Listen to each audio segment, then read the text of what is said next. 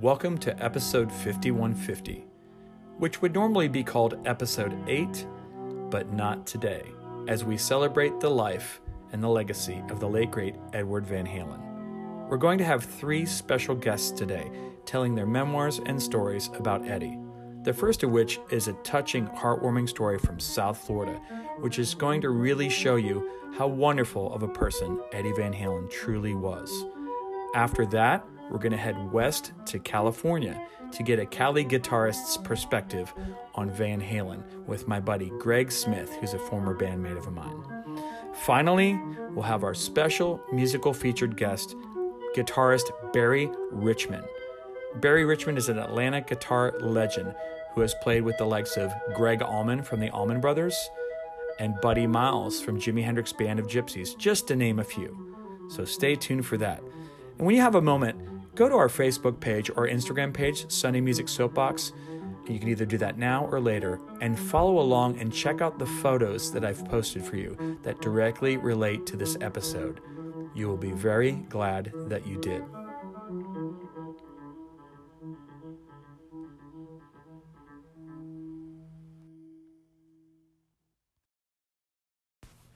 I'd like to start things off with my own personal memoir about Van Halen and Eddie Van Halen. Uh, the first time I heard Van Halen was the Women and Children First album in 1980. And my older brother Eric had gotten the record as a gift. And I think we are in his room. He's like, You guys got to check this out.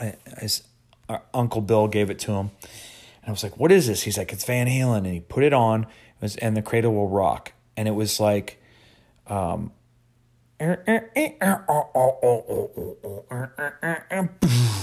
you know, like, whoa, what is this? And I remember listening to it, and I specifically remember, like, have you seen Junior's Grace? You know, and I was like, what is this? You know, I'm nine years old, I have no idea what's going on. And then, you know, you mishear lyrics when you're young, right? So I thought it was, have you seen Junior's Grave? And I was like, what is with this band? What's their you know, this darkness? The gr- kid's grave? You know, I didn't know. I was just nine years old, freaking out. And uh, so that that's the first time I heard Van Halen, and then of course everybody wants some with the like the toms. Do, do, do, do, do, do. So that was my first experience with Van Halen, and then I, I, ended up moving. That was in Ohio. I ended up moving to South Florida uh, with my mom, and uh, the I, I, I want to say it's the during the summer of 1982, and I heard uh, Pretty Woman on the radio from Diver Down. And uh, I was like, oh, this is, I love that guitar sound. Something about that, you know, the way he played, Eddie played that song and the tones and the, the quote, brown tone that he gets, right? It just got me. I'm like, oh, I love this. And then, of course, um, Dancing in the Street. I like that too. I was like, oh, these are great. I bought those 45s. I listened to it. I was 11 years old. I was like, oh, this is awesome. And then I, one day on the radio, I'll never forget, I was like, heard this. It was either on K102 or She 103, WSHE in Fort Lauderdale. Um, those of you probably remember those radio stations. They're not around anymore. And it was like, coming soon, Van Halen Diver Down Tour. And I was like, oh my God. Like, I, I just like, oh, you know, I wanted to go to that so bad. And for whatever reason, um, I couldn't go or my mom didn't take me or I, I, don't know if I asked her. When you're a kid, you know, you never think to ask these things. So um, I didn't go to that, but uh, I did go to my first rock and roll concert a couple of months later. I think it was August of 82, which was Cheap Trick, the one on one tour. And uh, Shooting Star and Axe opened up. Maybe some of you were there at Sunrise Musical Theater, August 1982. And I, again, I have all these questions like, okay, well, if I went to that, why couldn't I go to Diver Down concert? You know, like why didn't my mom take me to that? And it there's no real answer to that. You know, you have to get a time machine, go back and figure out what happened. Or mom just said no. But um, anyway, I digress. So going forward, you know, I was uh, listening to Van Halen, listening to Van Halen over the next couple years, and of course hadn't seen him and then the, the 1984 album comes out and just blows everyone's mind. You know you got jump you got panama you got hot for teacher and those drum parts. Oh my god. And the guitar solo everything about the album is, is just incredible. Every track every song. And it was the number one album. I mean it was the number one thing as a kid that you were doing in 1984 you sure as hell were listening to, to van halen 1984 the album. And jump went to like number one. And so when they came to town to concert everybody and I mean, everybody wanted to go to that concert. And I think it sold out for two or three nights, sold out. Maybe it was only two. I have to look it up. And so there was they were giving away tickets. I think it was Y100 radio station. And so uh, when Jump comes on the air, if you're the 10th caller, you win tickets, basically, in a nutshell. So I get on the phone and I'm and and I just start calling and I can't get through. I try and call 10 minutes, 15 minutes, 20 minutes. I finally get through and it's ringing. And the phone the phone's ringing. And I'm like, okay. So I'm I'm sitting there and, I remember I'm I'm a, you know, 13 year old kid and and I'm like okay, when are they going to play jump? You know? and they don't play jump. Like four songs go by, no jump. Five songs go by, and I guess I just didn't have the patience. It was like, well, what? What am I? And at the same time, my friend AJ knocks at the door. He's like, do do do. He's like, hey Chad, it was something you wanted to tell me. I can't remember what it was. And I'm so I'm here. I'm I'm I'm on the phone. It's ringing, and you know I've just heard like seven or eight songs go by. They're not playing jump. I'm like, well, they're probably not going to play jump anytime soon. I'm thinking, and so I'll just call back. Dummy me hangs up the phone. As I walk to the door, I open the door and AJ goes, Hey, Chad, jump comes on the radio. I shit you not, comes on the radio, and I yelled at AJ for like the next 10 minutes. Uh, it was my fault for hanging up the phone, but when you're a kid, you don't realize that. Now, looking back now, I know it was my fault. So, um, long story short, I did not get to go to the 1984 tour. And I was like, well, you know, like I did with the police, right? The police came to uh, the Orange Bowl Stadium, I believe, on the Synchronicity tour. I was supposed to go. I couldn't go. You know, that sold out or whatever. I'm like, oh, I'll just go see the police when they tour again. Wrong. They broke up. Well, same thing with Van Halen, right? 1984 happens and then they split up. And I'm like, oh my God, you know. So fast forward to 1986 and the 5150 album comes out and this is a huge thing because you know when you we have a band with a singer like David Lee Roth and you're so established and you have this mammoth following you know across the universe and then uh-oh you lose you know the lead singer there's a parting of ways creative differences or egos or whatever it was um, and they it's a million to one chance you're going to get a singer to fill that gap that's going to work in Van Halen. And so you know they made this album 5150 and it was a wonderful success for them. And there's a lot of great songs. And honestly it's it's like picks up picks up in my opinion looking back now it picks up right where Van Halen 1984 left off okay? But at the time if you were there right and you know if you were there you were as cut up about David Lee Roth leaving as everybody else I was I was like ah and I like Sammy Hagar you know but at the time when it happened they lost a lot of fans. Now, gained a lot of new ones too, right? Who loves Sammy Hagar. It was a beautiful marriage of two things Sammy Hagar and all his rock and roll and Van Halen together. It really was. And they did an incredible job. But back then, you know, I wasn't having it at first, you know, and I was like, you know what? I bought the Why Can't This Be Love 45. I'm like, I like it. Sounds good. All right, cool. And I, but I, I don't remember buying the album. And so uh, there were, it was announced that Van Halen's coming to concert, uh, coming to concert, Hollywood Sportatorium, April seventh, nineteen eighty six. I'm like, you know what? I'm not going. You know, I'm old enough now. I've been to enough. I mean, I've gone for that period between you know the 1984 concert. 19, I, I went to a lot of concerts. I saw Motley Crue Shout at the Devil opening up for Ozzy Bark at the Moon. That was an incredible experience. That was in May of 1984. That was my first metal show. Blew my mind. And after that, I just went to show after show after show. Hollywood Sportatorium, Sunrise Musical Theater. You know, saw you know a lot of that. I saw David Lee Roth's you know first tour, Cinderella opening up. I saw all these amazing shows. It was incredible. It was an incredible time to be a kid and to go to concerts. Uh, but I digress. So um, the day of the concert, I'm at school. And, um, you know, again, going back to this thing where you get a new singer, I don't think the Van Halen 5150 concert had sold out. And my friend says, Chad, are you going to Van Halen? You got to go to Van Halen. I'm like, you know, what are you crazy? And he, he kind of convinced me. I was like, no, I, I don't know. And he's like, well, you, you can still get a ticket there. My sister or somebody said they got a ticket there. I'm like, okay, you convinced me. You know, he convinced me. And so I go to the show. I get my ticket at the window an hour before the concert. And uh, my ticket ends up being behind the stage but for some reason, I walk around. I'm a I'm a I'm a 15 year old kid. So I'm walking around and I just walk down the side of the because I have access to that the behind the stage area. I walk around to the side to the front and I stand right on the edge of the side the stage. So stage left or stage the right side of the stage as you're looking at it from the audience. I stand right at the edge of the side section, right where Eddie plays. And I just stood, and no one gave me any grief, and there was nobody standing around me really. It was, you know, a couple of people in front of me, but like there was nobody there. So I watched the concert, and I was actually this how much of a, of a badass I was. I was bootleg taping the whole concert with a tape recorder in my hand, not hidden in a jacket or a coat or on me or a microphone stick out. I had the tape recorder in my hand, but I'm, I'm guessing it must have looked like a camera or something. I was holding it kind of nonchalantly, but I bootlegged the entire Van Halen 5150 concert because I, you know, I didn't know I didn't know the album other than Why Can't This Be Love, but I knew that probably Eddie was going to play a solo. I knew they'd probably play a couple of old Van Halen songs. So long story short. Um, they you know uh, first of all first of all the opening band was Bachman Turner Overdrive and forgive me classic rock fans but that was the worst opening band performance I've ever seen and I've seen hundreds of concerts and I and uh, forgive me I I like Bachman Turner like the records and I'm sure there were something back in the day I have no idea why they were on that tour um, the only thing I can think of is somebody in the band or Van Halen management said, let's get somebody who really doesn't play well right now to open up for Van Halen to make us look really, really good because we got this new singer and we're kind of nervous. I don't know. Okay. Maybe one of you out there knows. Um, forgive me, Bachman Turner Overdrive fans. Um, in fact, I remember having the Taking Care of Business 45 when it came out when I was a kid. I mean, when I was really young, my dad got it for me.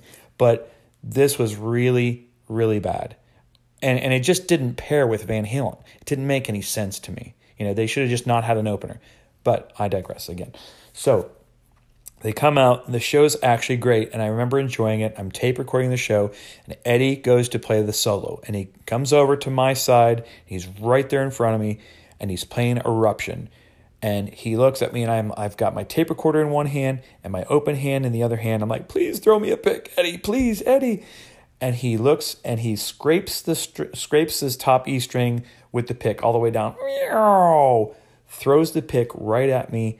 It hits me in my hand and lands on the ground, which I immediately dive on along with 10 other people, you know, that are one row away and dive on it and whatever. I put the pick in my pocket quickly. I find it luckily. I stand up like I don't know where it is and I put my hands up there. I'm like, I don't know where it went. And I kind of walked away because I'm 15 years old. All these people are adults or you know 18 21 years old 30 whatever and so i just pretend like i don't have the pick so uh, in in my mind i'm like i've got the pick this is amazing. I can't believe it. My mind is totally blown. I have edward van halen's pick. It's going to have his signature on it. It's going to be amazing. I'm going to take it to school tomorrow. I'm going to freak all my friends out. I wasn't even going to go to this concert today. So what's funny is I, I i when i went to grab the pick i my tape recorder dropped and shut off. And so I remember hearing the tape, which now is is supposedly I think it's lost, but a friend of mine might have it. I don't know, can't locate it, right? Don't we wish we can locate all the cool concert t-shirts and tapes and bootleg things we had back in the day? Only if we knew, right? We would have put it in a safe uh, box somewhere, safety deposit box. But anyway, I remember on the tape, I click it back on, I go, I just got an effing pick from Eddie Van Halen. I'm like screaming into the tape, and I record the rest of the concert. And uh, so after the concert's over, you know, clearing out. I was like, I still can't believe it. I got Eddie Van Halen's pick. He threw it right to me. I'm just, I'm on cloud nine. And this girl comes up to me and she goes, Hey. I said, Yeah. She goes, You got that pick, didn't you? I said, Yeah. She goes, Can I see it? And before I respond, she goes, I'm not going to steal it. I'm like, I was kind of like, even though I was young, I was like kind of a red flag. I was like, of course you're not going to steal it. Why would you say? Why would you say she's going to steal it if she's not going to steal it? I'm like, okay. So I was I was on guard. And I guess my better judgment, I reach into my pocket and pull the pick out. And I go to open my hand, and the girl grabs my arm. Like, I'll try to grab the pick, but she grabbed my arm instead. And I freaked out. I closed my hand really quick and I pushed her over the row of seats. So we were standing in between two rows of seats at the venue. Pushed her over a row of seats because I she was trying to steal from and she grabbed my hand.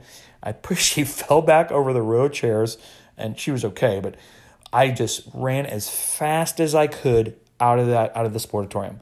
And I just ran and ran and ran and ran until I got outside, and um, that was it. I still got the pick. And if you look again, if you look on the um, our social media pages on Facebook or Instagram. You can see the frame that I just custom made. Um, I had it in kind of a, a, a, flimsy frame for years and years and years, and I just redid it uh, in, in, in wake of uh, Eddie's passing. So um, so there's that. But that's not the only Edward Van Halen guitar pick that I got. There was one more. Two years later, the OU812 tour, and Van Halen came to the uh, Orange Bowl, Miami, as part of the Monsters of Rock tour. Some of you probably went. This was incredible, this concert, okay? Here's who was here. Kingdom Come opened up. They were kind of like a Led Zeppelin ripoff, but they had a song called Get It On, and they were, it was on the radio. Okay, great. There was Dokken, which I'd already seen several times. I saw Dokken Tooth and Nail in 1984, opening up for Twisted Sister and Y&T at Sunrise Musical Theater. It was on October 20th, 1984. I'll never forget it. Um, I saw them also open up for Judas Priest. But anyway, Dokken, amazing. George Lynch, what a shredder. Awesome band. Uh, and then Metallica.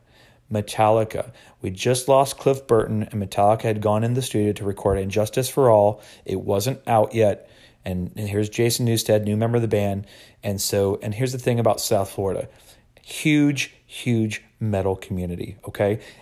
If you were there, you know, if you were at the Monsters of Rock Orange Bowl show in 1988, the show I'm talking about, you know that everyone was there for Metallica mostly. I'm going to say at least 90% of the stadium was there for Metallica.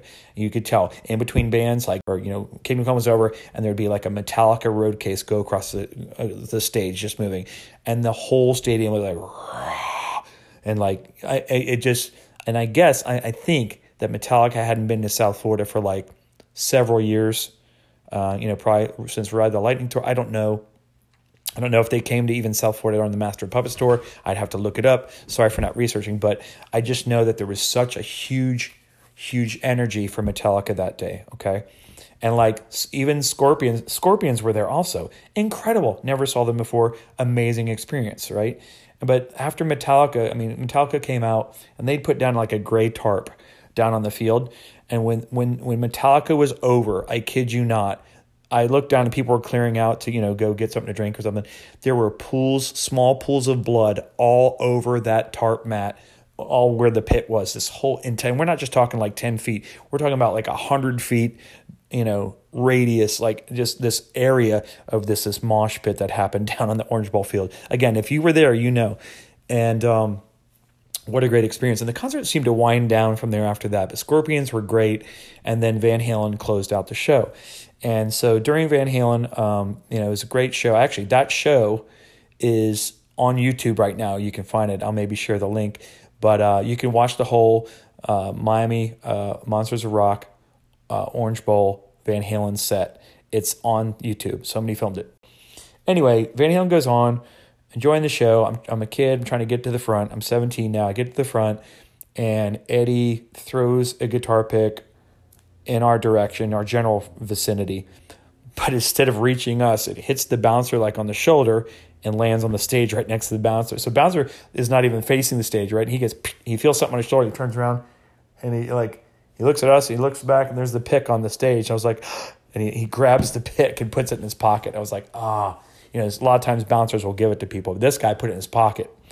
So I waited until the concert was over and I went up to the guy and I go, hey, I said, that pick that you got, Eddie Van Halen's pick, can I have it? He's like, 10 bucks. I was like, I couldn't get 10 bucks out of my pocket fast enough. I was like, here. And I bought the pick that Eddie threw uh, at Monsters of Rock in the Orange Bowl off of the bouncer for 10 bucks. And um, so comparing the two picks, the pick from, from 5150, when I ended up seeing it, I opened up my hand, you know, at that concert it's just a white pick and it says 5150 on it. And it almost looks like it's like typewritered on there. Like someone put a guitar pick in one of those old typewriters and banged out the numbers on it. That's what these look like. And I was like, no one at school is going to believe me. You know, the, but it's true because some of my friends were at the 5150 concert. They saw me with the pick when I was there, when it happened. They know. But like, I was like, you know, oh, why couldn't it be one of the ones with the signature? You know, you're like, I want the Van Halen logo one. So the one at the Orange Bowl does have that. It's a white pick. It's got the gold Van Halen stamp on one side. On the other side, it's got Eddie's signature. Uh, it says 5150 in the signature. So I'm very blessed that I have two Eddie Van Halen guitar picks. they are two of my most prized possessions. Um, Eddie Van Halen was always an influence to me.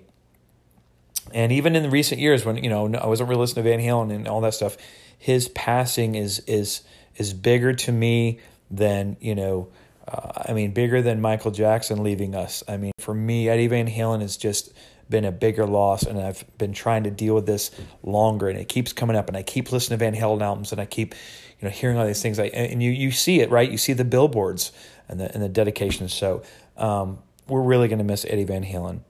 Um, I want to continue now um, with a special, special guest and a wonderful story. This this story, this first story, is incredible. Mara Di Mattia is our first guest, and Mara Di Mattia went to the Van Halen Diver Down concert in Hollywood, Florida, at the Hollywood Sportatorium, um, and she was only 14 years old. And uh, something, an incident happened with the crowd at the beginning of the concert, and she was almost trampled to death. And she was screaming, and a Van Halen stage person pulled her out and took her backstage and sat her down. And from there, a beautiful friendship with Eddie Van Halen and Van Halen for the next several years went on. And I'll let her tell you the story. But what's really, really touching and amazing about this story is Mara later on went through a teenage pregnancy a couple years later. Okay? And it was at a time in the 80s where these things were shunned upon, all right, which is a shitty thing to do to somebody. But she was kicked out of her high school, which was a terrible thing. And she goes through all this personal trauma and her parents, you know, uh, you know, didn't want her to stay there anymore. They made her stay somewhere else, and she was just, you know, the whole world basically turned their back on her, as you'll hear from Mara. And on the other side, guess who was waiting for her? Guess who was there for her? Eddie Van Halen and Van Halen. I can't wait for you to hear this story. It touched my heart. I just got goosebumps thinking about it again. So here's my interview with Mara Di Mattia and her Eddie Van Halen story. Mara, how is your day going today? Oh, it's fantastic, Chad. And how are you? Just fine. And uh, I want to tell people the how how I found you online. We were we are both members of this uh, Facebook group. Remember the Sportatorium, Hollywood Sportatorium. I've I've already told this on the podcast, but was this concert venue that was out in the middle of nowhere and um, anyway, I was sharing my my guitar picks and story about Eddie Van Halen, and you posted this picture on there, and you said he was a friend of mine, and I was like, he was a friend. It was a really sweet picture of you with Eddie Van Halen, and I was like, what? I said, I, I want to hear more about this, and uh, you were kind enough to, to kind of reach back out to me, and then I I prompted you a little bit more, and I I just want to thank you very much because I think this story and your experience. I know it's you know something that you went through and, and, I, I just think it's a great story. I think it's warm and it shows some things that you were going through and then something how how kindly you know edward van halen and the van halen band were to you. Um, but i want to start like in the beginning. Like so walk us through like the beginning. You're going to the diver down concert right? How old were you and how did everything start? Okay well first of all i just want to thank you for inviting me. It's uh, exciting and a pleasure. And I was so excited when you reached out. Um, it's so much fun on that Facebook page because, you know, really does jar a lot of memories. And you know, obviously, you were at this concert and and not the first one, but we'll talk about that in a minute. But it's it's been very nostalgic for me to really go down this memory lane. So I want you know I just want to thank you for that. Um, okay, sure. so yes, this was Diver Down. It was August of 1981 and um, I, it was the summer. Um, I was I might did I start high school yet? I don't know. It was the summer either before my freshman year in high school or we had just started school late August. I think it was the summer. So I'm about to be a freshman in high school. I'm 14 years old, and there wasn't much to do where I lived. I lived out in the boondocks in West Davie, Florida, and you know, I'm a bunch of my friends, a bunch of my friends were you know concert people, and I am the pro, uh, child of uh, product of hippies. I'm a little flower child myself, so music was is a part of me and something I, um, really in my soul since I was born, really.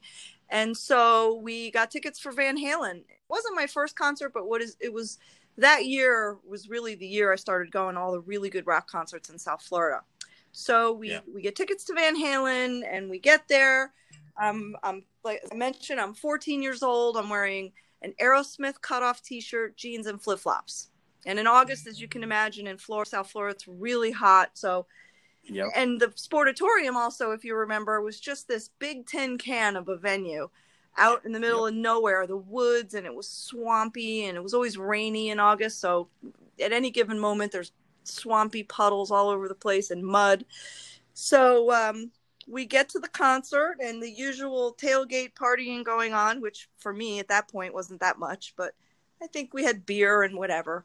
And uh, we go in and as we're i'm walking up through the floor seats we had floor seating and we got there really early. Um, the crowd i don't know what happened. Something happened and the crowd got really amorous and rushed the stage and i got trampled. I was getting trampled and Yeah, i was really close to the stage. In fact i think i was like up against the stage. And all of a sudden these hands reached down and pulled me up onto the stage. And it was one of the stage hands they were setting up for van halen. And i mm-hmm. was crying and scared and really just in a in a Of sort of course. crisis moment. And he walked Yeah. me back and i went backstage and sat down and i was just breathing and you know sort of sniffling a little trying to come down from the whole the whole trauma and um, i felt somebody put his hands on my shoulders and i heard you know are you okay sweetheart and i turned around and it was david lee roth and so i was like uh, starstruck at that moment and he was so kind Were you? A, I mean, were you a big? Forgive me. Were you a big Van Halen fan? Like you knew their music. and Every- you were. every you, were lyric you, you weren't just going to this concert. No, every lyric to every song on ev- pretty much every album, even the albums from the 70s. I was a real rock and roll girl. And I always Yeah.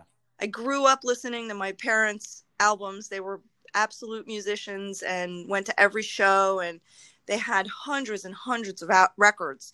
And and I had headphones so as an only child, most of my young childhood was spent with the headphones on listening to their music and so I loved rock and roll. So I loved Van Halen. They're one of my favorite bands at the time. Led Zeppelin, So did- Aerosmith, and Van Halen, top three. Wow. Yeah. So yeah. So so David puts his arms around you. You look up. It's David Lee Roth. It's David Lee Roth. He brings me to this um, dressing room and and gets lets me pick out a jacket. It's his personal trunk.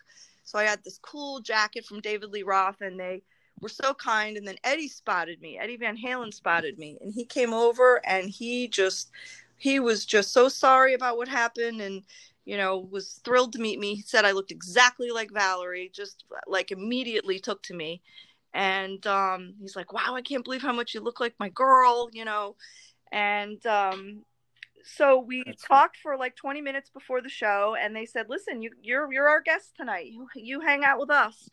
And they gave me passes and they gave they gave me four seats in the front row and passes and said you know whoever you're here with with your friends tell them you know you're busy tonight and here's tickets for them and give them passes and you're hanging out with us.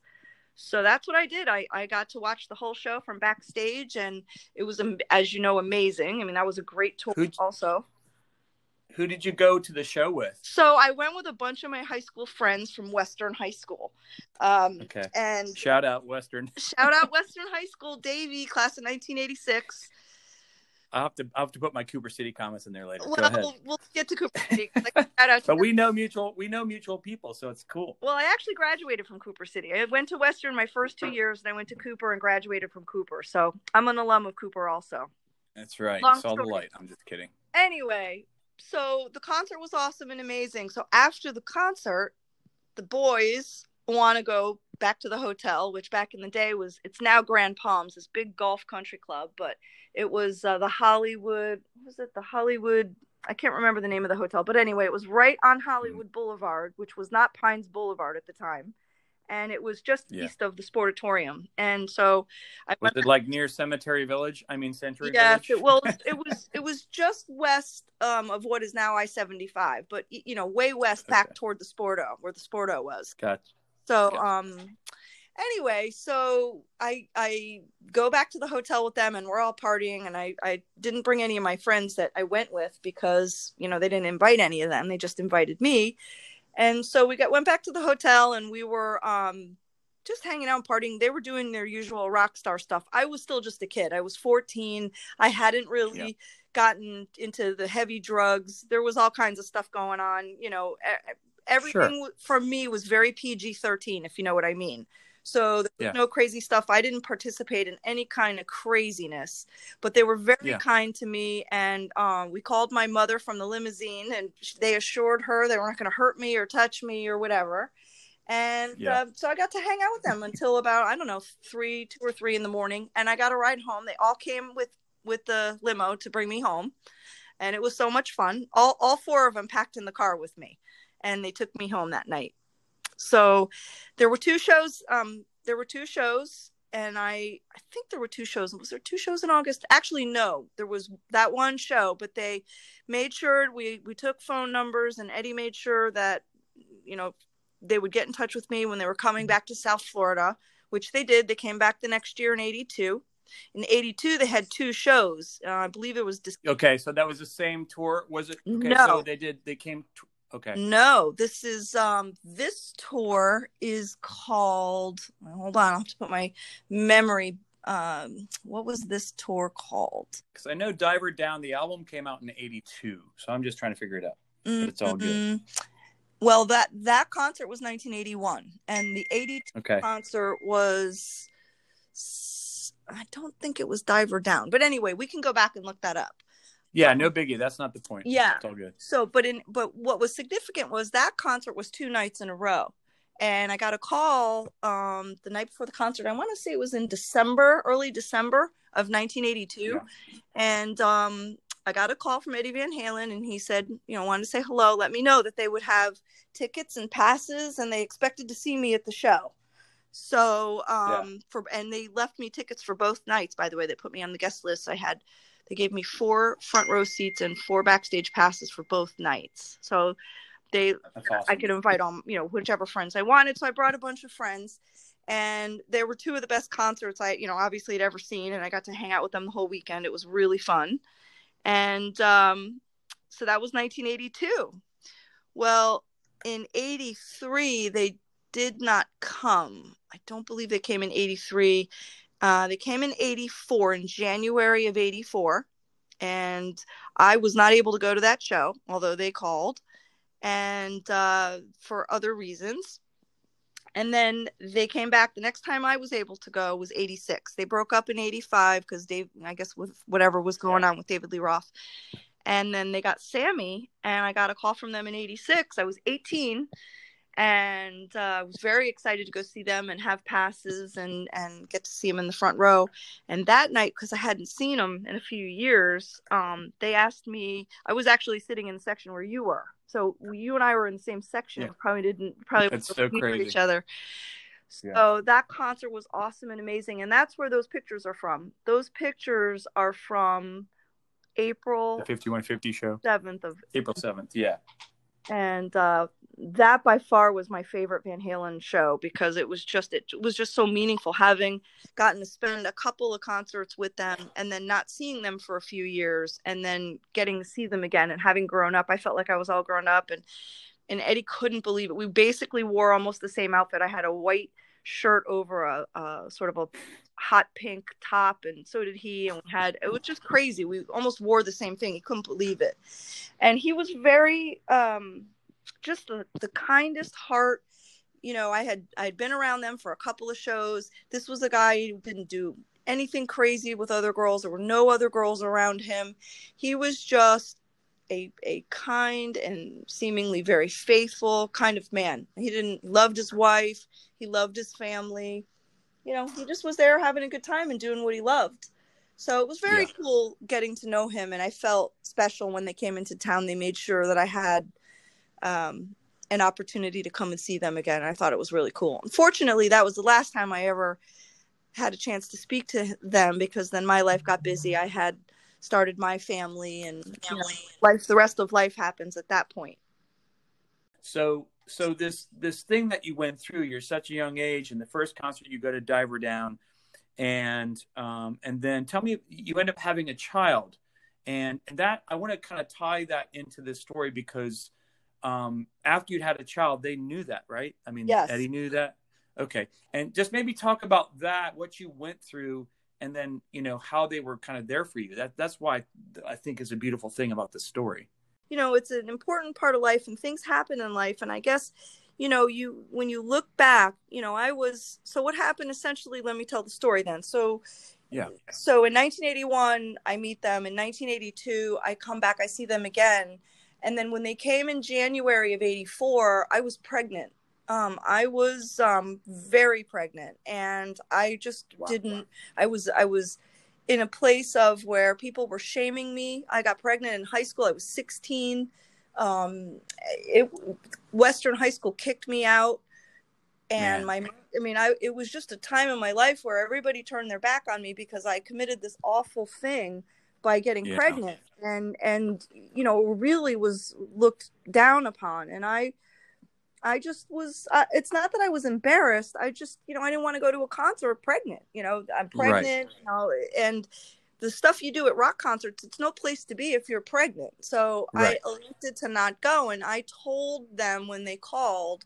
Um, I told Eddie that what what had happened, and I was pregnant, and I was not with the child's father. I mean, obviously, I was very young, and he was much older, and um, and he felt terrible and was sad that you know, I was going through such a crazy time. And I think that was one of the reasons when I saw them again in 86, they were just really just rolled out the red carpet. It was pretty fun. But, um, yeah. So, well, that's, that was so a, that, just a comment on that, you know, that was a shitty way, you know, it wasn't, even though we talk about, you know, you and I, back in the days, things were different, you know, with all the things everybody's offended these days about, every little thing. But back, even when you say like back in the days, things were different, but that was still a shitty way back then to treat somebody, you know, for a school to do that to you. And even now, you know, I mean, it's like, I'm sorry that well, you, that happened to you. Yeah, it was, they were rotten to me, Western High School, the administration. They, yeah. they shamed me and they forced me to quit. They wouldn't let me come back. I had to go, I had to fight to be able to get back into high school to graduate. And yeah. that's where Cooper City came in. You know, I, I literally had to go before the school board of Broward County, plead my case. And yeah. as a result of doing that, um, the principal of Cooper City High School, who happened to be in at that meeting, um, had mercy on me and came up and said, "You know what? I, am sorry that that happened at Western, but we'll have you if you'll come. You know, we want you to finish." That's, yeah, that's awesome and and so I went back. I I went and enrolled at Cooper City, and you know I'll never forget. As long as I live, that day that I enrolled back in high school, I was seven. I had I was 16 years old. It was I had just had the baby. It was August, the new year, and there was a sign in the principal's office that said, "Hey teenagers, hurry up and move out while you still know everything." And it left an imprint in my mind for the rest of my life that you know we think we know a lot when we're young and um, sometimes you you just have to recognize and it's really hard for kids that you can't possibly know all there is to know. We make decisions you know there i was a young mother and i you know you make a decision without understanding the ramifications of your decision and then the Very rest true. of life changes as a result. The question is now what do you do with it? Do you take the path of victim and oh look what happened to me or do you forge your destiny and it was not easy being a young single mother at 16 years old. Uh, but yeah. i did it. And you know fast forward that child is 36 years old now and she's you know the love of my life and the reason i'm anything good. So sometimes having the child you know is is a blessing. And i certainly do not judge people that you know plenty of people tried to talk me into an abortion. You know it, it's a very common thing to do if right. you're in an unwanted pregnancy situation. But sure never once did I not want my daughter. Never mm. once. From the minute I knew I was pregnant, did I not want her. So everybody's different. And for me, that's how it was. Yeah. So um, I'm so thankful. It was a difficult time, but um, but I have a wonderful child. And going back now, so now, you know, I have this child, and and and I I hear from them in '86. They're coming back. You know, hey, how's everything? Are you okay? Do you want to come? Heck yeah, I want to come. So like, when yeah when you hear from them, who would how would they get in touch with you? Eddie would call, and I like the house phone, just, like the landline. Yeah, the house. Yeah, the landline. they call the house. you know, we were always listed. Remember back then, you could have a list. Your mom, and, who like, did you always answer? Did somebody else answer? Myra, it's Eddie again. Well, my, you know, yes. When I lived at home, um, after I I got pregnant, I left home. Uh, but after that, I was listed. I had I had my own phone. My house number was listed, and I lived on my own, and I was listed. So you could find me, and they always found me. So every single time they got in touch with me, and then uh, so they told you they were coming I, back for the 5150 tour. Co- co- coming in town, you know, can you come? Absolutely, yes. So I get there at, to the Sporto, you know, you go to Will Call, there's tickets, there's passes, there's but this was they were filming this concert at the sportatorium. Yeah. and so this night was very special and uh, so we got all dolled up. I was all dolled up for it in my best t-shirt my best jeans and shirt that i had at the time. And we just had we took pictures and we had such a great time. I just moved a couple months ago. Somewhere i have a box of all these pictures but it was just a super fun night. And that was of course van hagar. Yeah. and so sammy hagar was was just so much fun it was way more fun than david lee roth because now these guys are totally clean they're not doing any any drugs there's no crazy stuff going on everybody's a family person and I'm not saying they weren't drinking and having some cocktails, but they they weren't doing crazy stuff. Yeah. And um, it was just my favorite, one of my favorite all time concerts. Yeah. It was so much fun, and they were such good, fun guys. That's so funny. You know, I we should get a time machine, but I'm sure. Uh, I mean, I bought my ticket at at the Sporto window that day. You know, I, I wasn't that day at school. I wasn't going to that show because I was. You, you got to you remember this, and I I told this earlier on the podcast you know, for people who were there in that time when David Lee Roth and that split happened with Van Halen, that that gutted a lot of us, you know, and like it's a million to one chance you can find another singer that can, you know, how does Van Halen go on? That's a million to one shot, you know, and they got it right. And I, but I just like at the time, I just wasn't having it on my friends. Like, you're going to see Van Halen tonight, and I had never been. I tried to go, and this was my first Van Halen concert. I was like, they convinced me to go. So I got my ticket that day, you know, hour before the show, whatever, at the ticket window, you know. Um, and again, it's so funny that we were right there in the same section. I actually, my ticket says I was behind the stage in 211, but I walked around and I just you know, 15 year old kid, people aren't, you know, they're not really going to bother me. You know, it's funny how when you get older, a lot more people yell at you. And when you're a kid, you know, they kind of let it slide. And so I was, I mean, I, I actually, I don't know if I told you this when we first talked, but I bootlegged the whole concert. So I, so I had a tape awesome. recorder in my hand the whole time. I mean, everybody oh could see me. So, but I, I, didn't get busted. They didn't take my tape recorder away, and Eddie threw me the pick, you know, during a solo. So it was a great night for me. That is so cool. Yeah. That is so cool. Well, you're right. You know, you, you they probably said, God, this kid's getting the show of his life. You know, let it let him just go, you know? Yeah. Yeah. That happened a couple uh, times. I was lucky to be able to go to a lot of concerts when I was young. And it, you know, it's funny. I was thinking the other day, and I said this in my pockets also. My mother took me to see Cheap Trick at Sunrise Musical Theater, and it was it was August of '82. That was my first real rock concert. And then I I think back, and I'm like, well, hell, why in the hell couldn't she have taken me to Diver Down? You know, it was the same year. You know, it was like, God, you know, it was could, the same month. You know, coulda, woulda, shoulda, same... or whatever. You know, and I'm like, oh my God, you just when you're a kid, you don't think about these things, and also you don't think Van Halen's ever going to break up. You know, so it's it's it's amazing that everything came back together for that night, and I actually was really impressed with the show too. I enjoyed it, and I was like, I had a new appreciation for the new version of Van Halen when I was I was absolutely not buying it before that night. And I was just I like seriously, people had to twist my arm to go to that concert, which sounds dumb, but if you again, if you're a child of the 80s like we are and then when that happened, a lot of people just like what? What is this, you know? But um anyway, I digress. So Well, no, you don't digress because it's a good point and I want to I want to highlight something that you said. And to your point, what you don't realize because you were a couple years younger than me but what you don't realize is, is that sammy hagar was amazing. He had some killer music. He actually started out around the same time van halen started yeah, Montrose, out right? and and he was just such a talented singer. And i don't think anybody realized he was so underrated that i don't think anybody realized how talented of a singer he actually was. And he it you know i don't know really the ins and outs of how they made the pick to him and how all that happened but you know you have to believe sometimes you know in destiny that things kind of happen the way they're supposed to. Oh yeah. and i think that's the you know really what happened was that sammy came along at a time where van halen needed a front man that was going to do it justice. And frankly david lee roth is not the vocalist that sammy hagar is. And so i don't i think that caught everybody by surprise number one.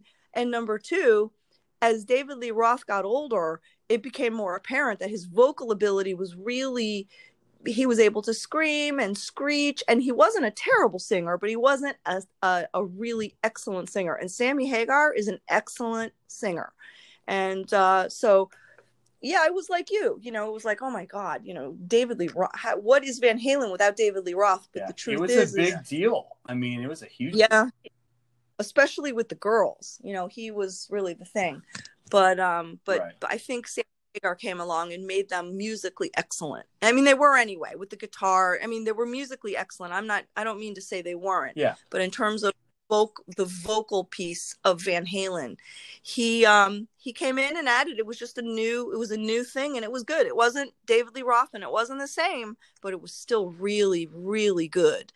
Yeah. and uh you know that's what happens when you have a guitar player like Eddie Van Halen Oh, and uh, and and all of the other musicians that really you know you can you can exit one piece of that puzzle enter another piece and it still works. Yeah, I listened to all these albums over again over the past couple weeks since Eddie's passing. I was, I'm super nostalgic, and and I, I I'm listening to 5150, and I'm like, and I, I listened to eight, 1984, and in my mind, and I'm a I've been a music director for a lot of years. I play drums, whatever, and I'm like, really, now that I look at it and listen really hard, 5150, honestly, picked up where picked up where 1984 left off, honestly and a lot of things are similar like the tonality like alex van halen using the simmons drums more prevalently and it's like just this the the different variable seems to be sammy and he could you're right he could sing his range was a lot better and he could he could really scream i mean david could scream great too but um it's just interesting how the band continued to progress and then i was like you know then the OU812 album which i went to that at the Orange Bowl, which I don't think you were able to make that one, right? no But you know, that was still a great show too. And by then it was like, okay, this is a new band. Yeah, we still kind of miss David. I, I did go to see the David Lee Roth Eat 'em and Smile tour, which was incredible. You know, that was to me. So I guess I was kind of fulfilled on both ends. You know, I saw David, and then I a couple, I think it was a couple months later, it was the 5150 show. So I was like, okay, you know, it's kind of, I kind of that that balanced me out from being, you know, off kilter from, you know, them losing David. But, um, but it, the biggest thing is I want to go back to is like you, you, you're, you're this single mother, this young, young mother in this situation. You get booted out of a high school, and there on the other end was Van Halen, you know, waiting for you. It's, it's a beautiful thing, you know, it's incredible. it was cool I mean, it was really cool and and so when you when they that show in particular i know they were filming and they they released um somebody leaked out uh the uh why can't this be love video uh, but i haven't seen any of the footage hopefully one day we will and, and maybe maybe it'll show the guitar solo and i don't know if you'll see me or not but uh you know he he, he um that was that was a great moment but did they talk to you like did you they talk to you much about your child did they, and they seem to be really caring about your baby and your situation and that kind of thing He, um, yeah, um, yeah, they were very. They, um, Eddie was very inquisitive, and um, asked a ton of questions about you know how I how how I was and you know how how things were, and he was really seemed really concerned. At that concert, um, I had an opportunity to really spend some time uh, before the show because we I was able to go for, to the before show party, hang out the whole time with them. So I got to spend a little extra time uh, hanging out with Eddie and hadn't seen him since I was much younger. And they were excited to see me and said, "Wow, you know, you're all grown up." And I was had makeup on this time, and yeah so I guess I looked a little more grown up. I don't know how much more grown up I could have looked from you know 14 and 15 to 18. Yeah, But apparently you look I had grown you up look quite a cute in the pictures for sure. Yeah, you know, I was a cute kid. And uh, so there were, he, you know, I think he was excited to see me with makeup and a certain kind of hairstyle, looked just like his wife. And he, you know, he he commented again on how much he thought I looked like Valerie, which I thought was always funny. I think that's one of the reasons he was so, you know, for lack of a better word, attracted to me. He certainly made no moves, any kind of funny moves on me, but um, he was very friendly and very interested in my life and how things were going and asked a ton of questions. And I had a little girl, I named her Samantha. Um, she was beautiful. I showed pictures. Um, you know, you always keep a picture in your purse of, you know, your, your child. So I had a couple pictures with me and, um, yeah, it was great. I got to hang out at, in the, in the before show party area and it was really nice. I had great food and drinks. And, um, I, I think I brought one or two of my friends to that show. They had given me four four passage passes and four tickets. So a couple of my friends were back there with me, and it was fun. So Believe it or not, I think I could only find two friends to go with me in that concert. Can you imagine? That's crazy. That's crazy.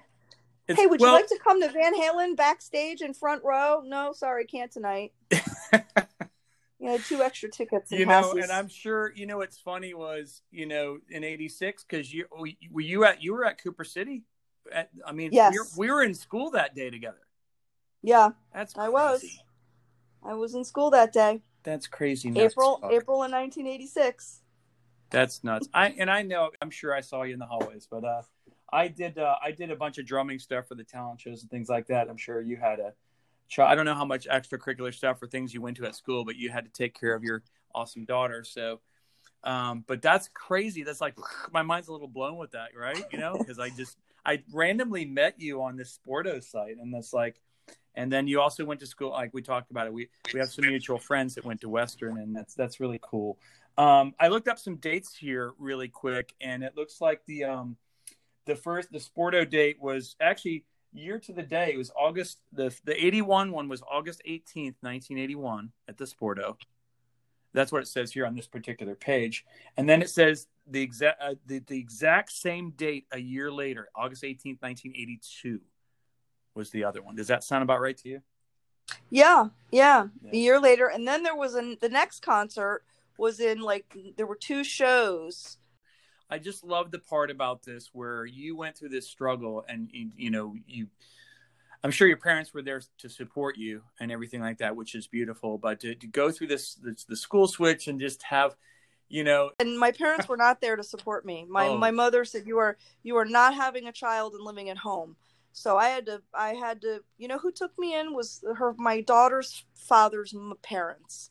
They basically took me in and took care of me so I could go back to school. I got to live with them and they they lived in Cooper City and Pasadena Lakes. So I that's how I was in the district for Cooper City. Okay. And um, but they were very good to me, and so and they were you know my mother was a single mom. My dad had taken off when I was little, so my my very unstable single mother really was not prepared to be a grandmother um, when I was 16. So it was a very challenging time in my life. And once my daughter was born, then my mother had a change of heart, and by then she had just married her sec her second husband father but she was ready. Again you know it was treated like a big embarrassment. So here i was shaming my family and shaming my name and my school and my mother just wasn't prepared. So not a good really not a good situation. I don't know if that adds any more drama right. to it but well no yeah i mean it does but i'm really glad that that they could take you in and that you know because you need somebody you know no matter what age you're at or at that point you know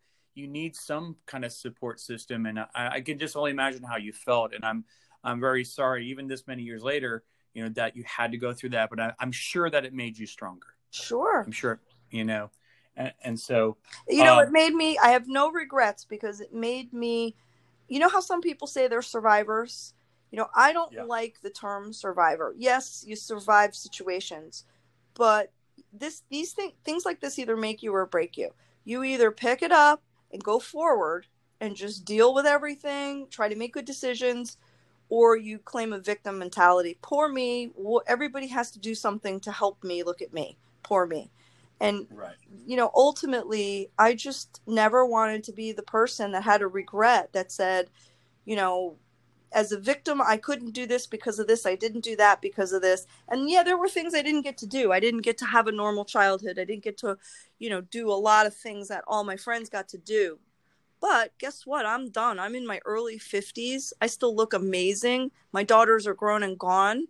And, you know, I have the rest of my life at a very young age to really reinvent and do whatever I want to do. So there's always an upside to starting some things early, even though it was a challenging situation. You know, it it it really does. It develops your character, and you either forge your destiny or you let you know you let time pass you by. And it's important not to do that because you don't know how many days you have. So it's important to recognize the good things, and even when they're not so good, be thankful that you're alive and that you are uh, you have another day to to to make a change. Mara, I'm just gonna say it. You're freaking inspiration, girl. Well, thank you. you're you're. I mean, seriously, all these things that with Eddie's passing that that that brings these memories and of a time of you know everybody who's our age now in, in this bracket, you know, we're kids back then growing up and that music was at the center of life. And it was just so wonderful to know again in your situation that, you know, you, it, for a short moment in time, you were, you know, you had Van Halen there for you, you know, it's just so beautiful, you know? I know. And so I, I love it. I'm so thankful. It's, it's so cool. And, and so did you, do you have like, uh, I mean, same topic, but so do you still have David Lee Roth jacket? Well, no. What kind of swag you got? I'm so, I mean, you got a I'm trunk so, full of stuff. You know, I'm so sorry that I, I got rid of it, but here's what happened.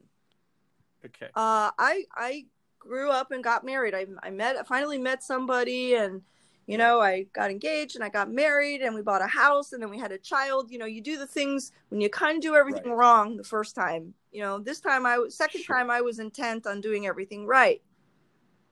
But the guy that I married was not very thrilled with my what he called groupie past life, which you know I went to a lot of concerts in my day because there wasn't much to do down here, and it's not like I was a groupie where I was sleeping with all the rock stars. Not not at all. Yeah. I mean, I just enjoyed music and, and it was a fun thing to do. And I didn't just do rock concerts; I did comedians, and there was just a lot of stuff to do at all these venues down here in the day.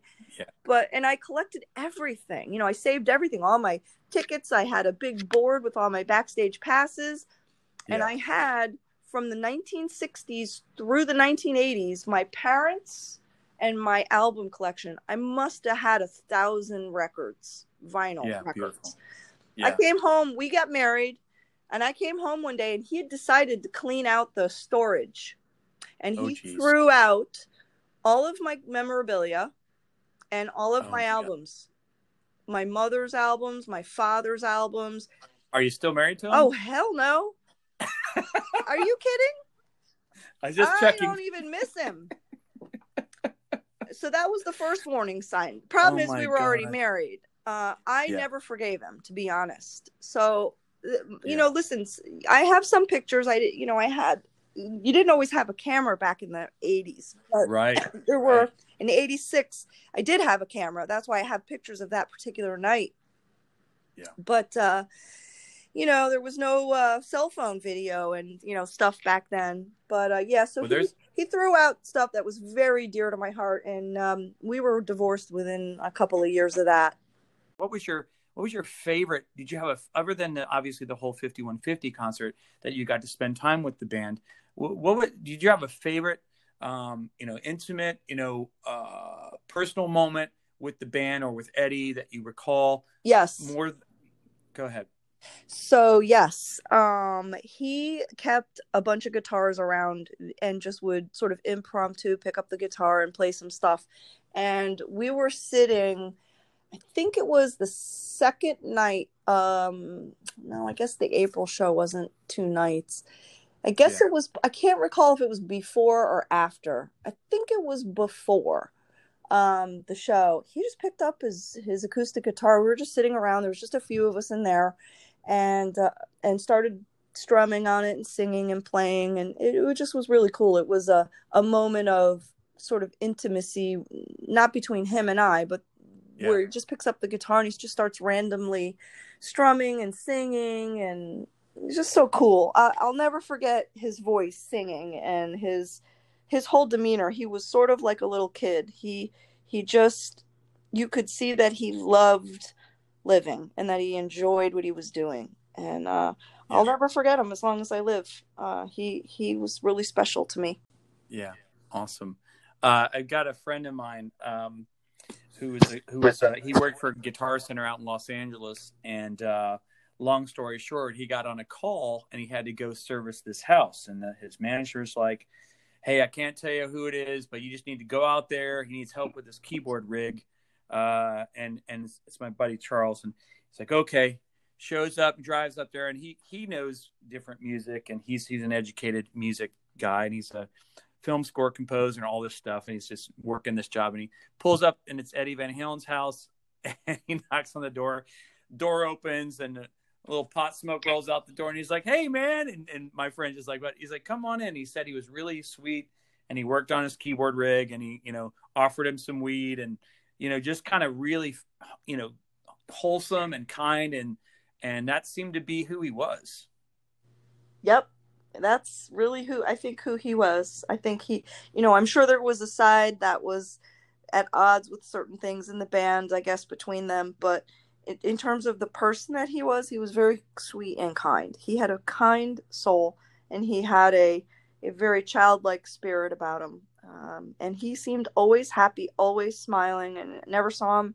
Not that you know I know him very well, but I mean the little bit of time that I was around him, I don't think I saw any any kind of a frown, nothing but a smile on his face. You could tell he was a happy person. Yeah. Do you still you still crank up any Van Halen from time to time? Yeah, you know, especially lately since since this yeah, whole yeah. thing with him passing away and it was really a shock. I had no idea. You know, I didn't mention this, but he and I have the same birthday. And oh, uh wow. that's real that was always something that was very cool because not that he called me every year on the birthday but I, i'm 100% sure he thought about me. I know i always thought about him so we always joked about it so that you know he remembered me every year enough to call and make sure i had tickets and i felt like he really cared. Um, so it was cool. Um, we would always mention you know what what had happened or how the birthdays were and as we were getting a little bit older yeah. Uh, to think 18 was the last I saw him, and I'm you know 52 now, so it's kind of weird. Yeah. Well, those you know those memories stay with us, you know, and the, the childhood memories. And for me, I moved around a lot, you know, and um, every new place I went to, um, for some, for, you know, I was at this place for one year. I lived in 18 different houses, places by the time I was 18, and that was different states like Ohio to to Florida and back again.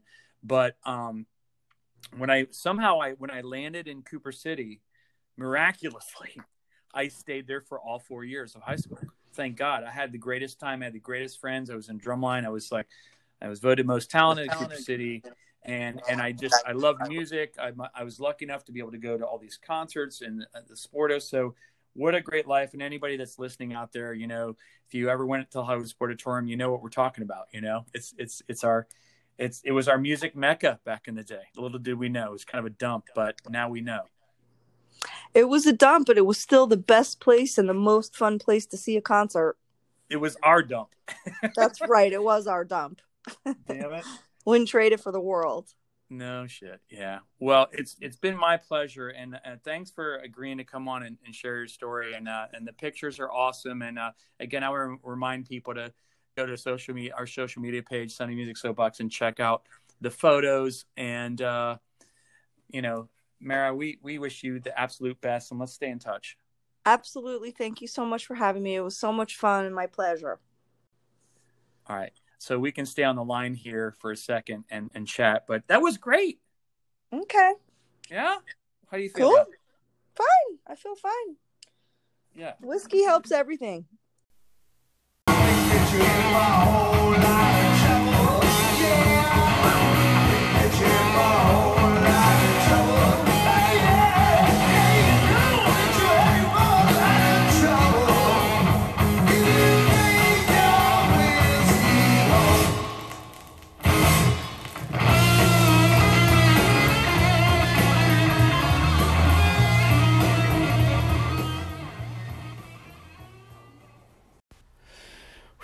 man, I am so glad uh, that I got to do that interview with her. That is such a wonderful story, and I, I hope you enjoyed that.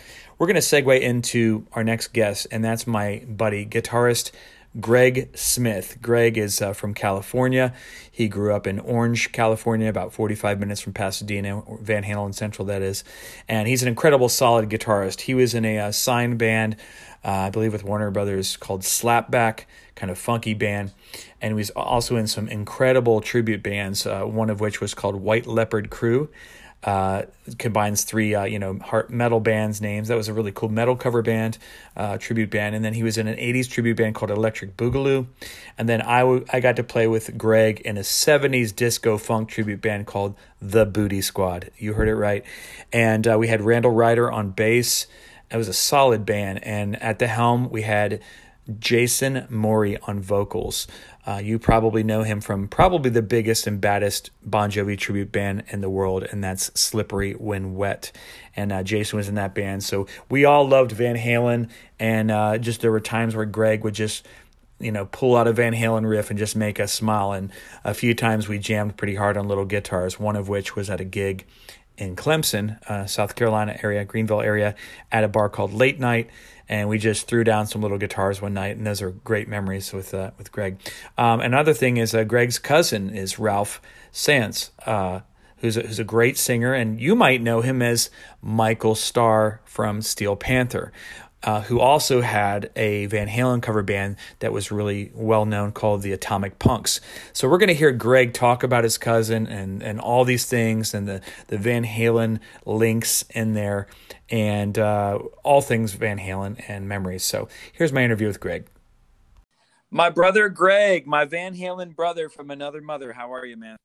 I'm doing well. Let's get talking to Eddie. Uh, when when I played with you in, in, in the Booty Squad, we had a little '70s funk band, and we were having a lot of fun. And, and you you were somebody that I met that just instantly gave off the the Van Halen vibes, and you would you would play riffs, you know, and I was just like, ooh, he could play Van Halen like stuff. And I was I, I enjoyed those moments. And um, what's what's your earliest Van Halen memory? Uh, well, you know, so it's kind of funny. We, long story short, we moved uh, when I was a kid. We moved from Orange, California, Orange, Orange County, but Orange, the city, Yeah. to Chicago because that's where my relatives were. And my dad thought it'd be a good idea for us to get our get to know our relatives. And so when we got out there, that's when I met my cousins, you know, like really met them for the first time. And my cousin John was 16, 17 at the time. And he he had this band already, and he was already a pretty accomplished guitar player at that age. One of the best around. Like, you know, people would talk about, you know, him. And uh, What was his last name? John Saenz. Okay. So he's, um, and so I'd go over there as a little kid, and I, I just, that's when I fell in love with guitar the first time. And uh, I'd watch them play, and then I, I really wanted to play. Um, but I was, you know, kind of young. I mean, I was like five, six at the time. So, and then, you know, that's when I really started getting into music. Now, you flash forward to you know, when Van Halen released their first record, that's about the time we were moving back to California. So it's just kind of funny there. I missed, not that I would have been able to see any of Van Halen at that age, but Right. if you think about Van Halen's progression, it's about 1975, maybe 74, maybe 73, but 75 they started getting getting a lot of gigs and playing a lot more, and uh, you know they re- they started become known, and then they were the hot commodity. That it's like a matter of time before you know somebody finally figures it out and signs them. And so by the time I got back, you know, I'd heard "Running with the Devil" and uh, and and uh, "You Really Got Me" on the radio out in Chicago, but it it wasn't being played like it was when we moved back out here. So we came back out here, and that's when I was hearing Van Halen for the first time. I was like, "Wow!" I mean, that just stuff just blew my mind. And so I, I think subsequently, what I was like ten when we moved, probably within the year. So by the time I was eleven, that's when I started playing. You know, picked up the guitar and started trying to play it. So I Yeah. mean, that's that's kind of the influence and early memories of, of of of Van Halen to me. When you came back to California, I mean, who who all was in your family? Your parents? You have siblings? Oh yeah, yeah. I mean, um, I I got all of my you know, obviously, you know, besides the radio, uh, I was influenced heavily by obviously my cousin John, who was playing guitar still. Uh, my cousin Ralph, his brother, his younger brother, who introduced me to bands like Queen and and whatnot, um, and and of course Van Halen later. And then my brother Jeff and my brother John were my closest siblings, and they were getting into. the, They were a little. They were older than me. I was the youngest, so they're the ones buying the records for the most part and bringing them home, and I'd listen to all of them. And a lot of those are, you know, rock records, Van Halen and and stuff like that. So, How far know, was or- the city of Orange from Pasadena area? uh, Orange is probably 45, 40 miles from Pasadena, something like Yeah. that. I just wondered, you know, you ever think back? I'm very nostalgic, and I, I think back like, okay, my mom took me to see like Cheap Trick one on one tour in 1982, and then that's, That's the same cool. year as the Diver Down tour. I'm like, why in the hell Right. did she take me to Diver Down? Do you, do you ever Right. wonder like, why did my older brother take me out to a Pasadena block party Well- to see Van Halen? right, right, right. But that's what I mean. By that time, they were already on tour. You know, hey, Chad. Yeah. Speaking of which, while we were in, uh, while I was in LA with Jason, Jason, my friend Jason Maury, um, and you know him as well. Uh, we we went to visit uh, Eddie's house that he grew up in, and we went to Yeah. vi- there was a bunch of murals everywhere all over Pasadena for for Oh, Eddie. nice. It was kind of it was kind of cool. We got pictures and everything, and stopped in front of his house. You know, he lived in in his house in Pasadena, his parents' house, till 1981, which was kind of kind of surprising to me because it's a very humble little house. It's nothing big. Jason was a huge Van Halen fan as well, so I'm glad you guys got to do that. Eventually, um, you know, you're obviously playing guitar, learning your craft. When did you have a chance to dive more into Van Halen, or you know, and when did you do you have a chance to see them? No, yeah, that's what I was kind of getting to. So, in every single tour, we would send somebody would go down and try to get tickets, ditch school and try to get tickets for us all, and every single time, fail. Every time, Jeez, yeah. every The old every days time, to, yeah. You had to Yeah. go to you had to go to like Macy's and uh, or it wasn't even Macy's wasn't even around. It was more like local record store, man. Well, no, at, at, at our place, the only place around that sold tickets was uh, was like a, a freaking department store in the mall called Robinson's. Later on in, in high school, when you know I had a little bit more leeway with mom and dad, you know, mom and dad tried to keep me under a tight leash. Being the youngest of seven, you know, the kids, pretty much my brothers and sisters ruined everything for me. My parents knew what I was going to do they knew what I was going to do before I did it. Um, so it was very difficult for me as far as you know getting out to the concerts and stuff. So, but by the time I got to, by the time I got to high school, what you're talking '82, so we're talking Diver Down, and then and then uh, you know Fair Warning, and then uh, by by uh, by my senior year, we're talking their last record with Dave Lee Roth. And, uh, so every time you know somebody go down there to get tickets for you know what three, four, five of us, uh, you know you get to the window and they go, "Oh, sorry, single tickets available only." Every time, Yeah. and you know we probably we probably sh- we probably should just bought them. Yeah, Like, when you're like, a, you I was thinking back too, like you're a kid, you don't think of these things. Yeah. You know, Yeah, you right. don't, or like when Well- my mom said I couldn't go to Diver Down, I didn't think of asking another adult. You know, or like, right, right, right. you know, No, mom said to a concert. Damn it. Mom said no. Mom said no. but anyway, you know, they, they, they would sell out. I mean, you- you're talking like within 20 minutes, every ticket sold. I mean, it was, it was nuts. And, uh, and this was before, you know, all the big, obviously the internet eventually. So, uh, uh, I saw them on their 2008 tour with Roth and, uh, and, and Wolfgang. That's the only time I saw them. I saw them at the Arrowhead I believe it was called Honda Center at that point. I think they changed it. used to be the the, the Arrowhead Pond, um, but I think it's uh, Honda Center. It's definitely Honda Center now, um, and that's where the Ducks, the hockey play, the NHL hockey team plays. They were awesome. I remember my buddy, uh, another drummer. He liked this guy anyway. Uh, I played a bunch of gigs with him as well, and he he's the one who got the tickets for really good seats, like talking right by the it was side stage, but it was Eddie's side, so it was Yep. it was cool. And uh and it was loud. I had to bring my ear I was such a wimp. I had to bring my my my ear my earplugs. it was too loud. Old man. Yeah, Uh, I'm with you. Yeah.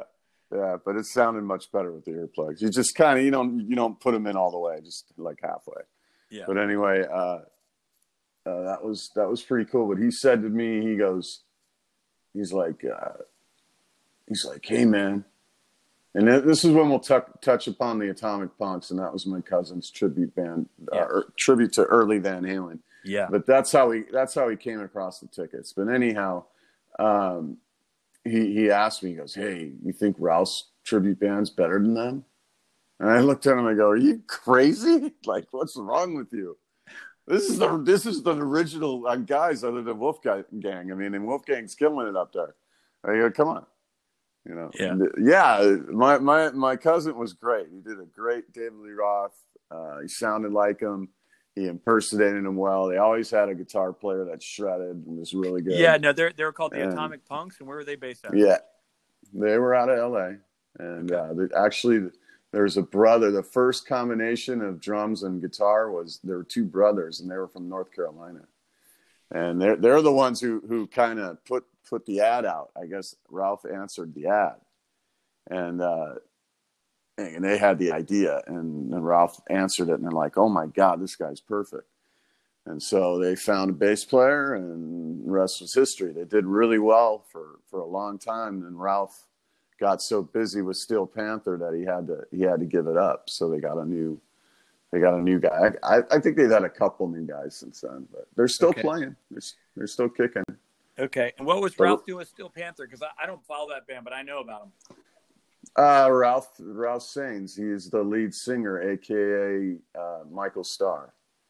So his stage his stage name's Michael Starr. Uh, by the way, you know, if you love if you love guitar and you haven't heard of Steel Panther, you got to check him out because Rush Russ Parrish is the guitar player in that band, and he is uh, his his stage name is Satchel. But uh, nice, yeah, Satchel nice. but uh, he's uh, he's probably one of the smoothest, fastest guys you'll ever you'll ever see.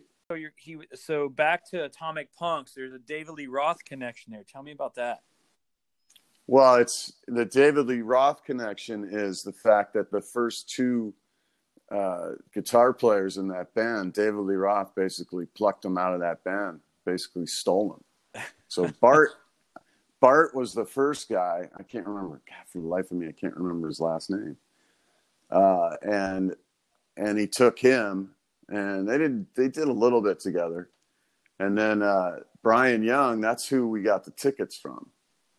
So Brian Young, uh, David had fronted him a bunch of tickets, and Brian took them, of course, sold them for like he was selling them for like 100, 120 bucks or something Uh, and uh, and you know, but I mean, these are tickets that are probably going for 600, 800 bucks or whatever yeah. normally.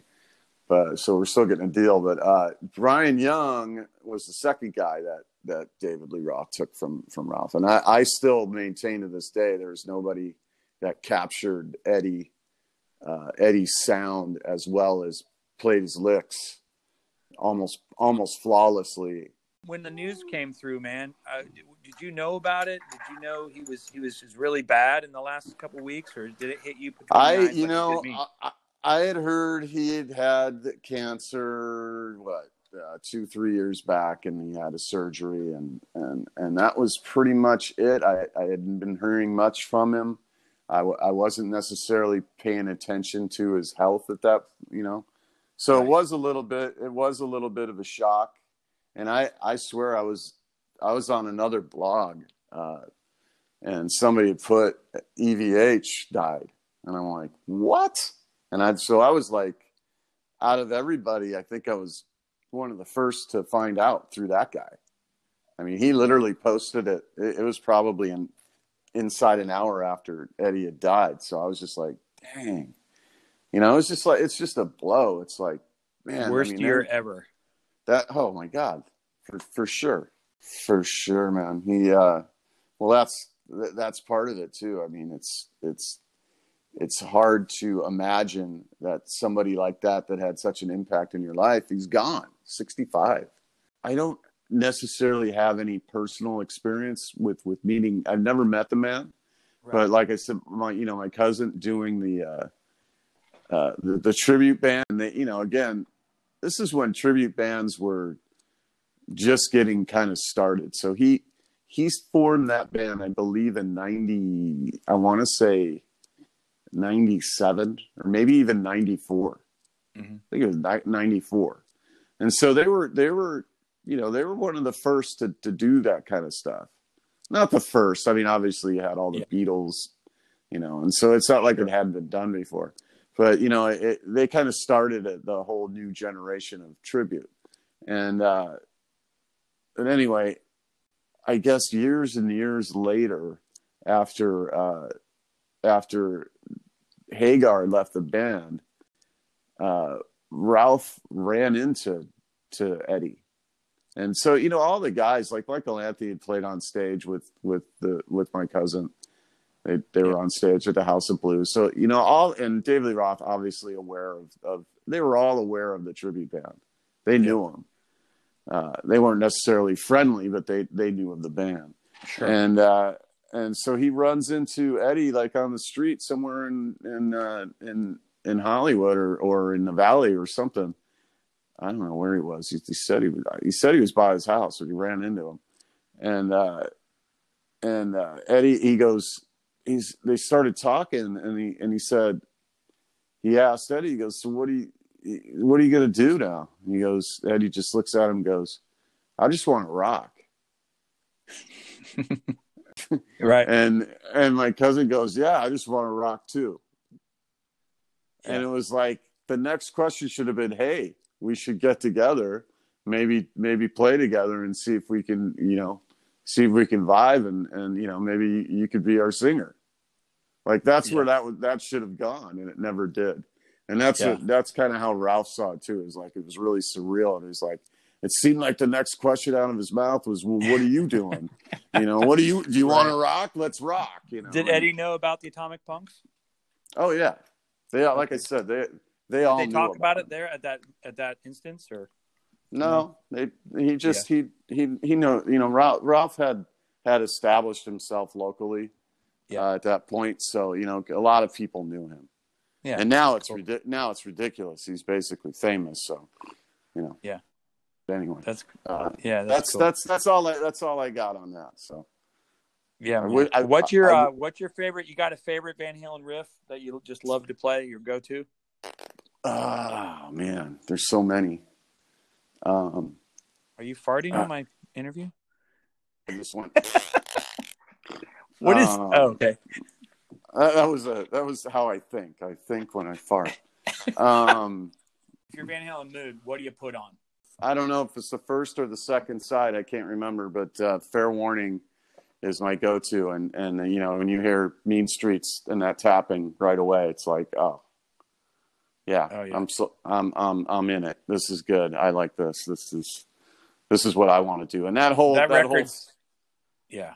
That whole It's a first- diverse record too. It's a very Yeah. diverse record.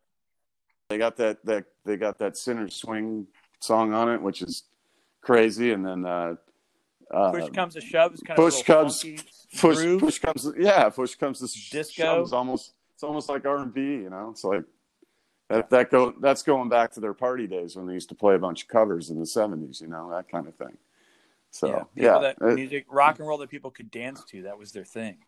And then that weird uh, one foot out the door it's just Yeah, crazy it's like in the park, the beginning yeah of we're the yeah yeah we used to get electro the harmonics.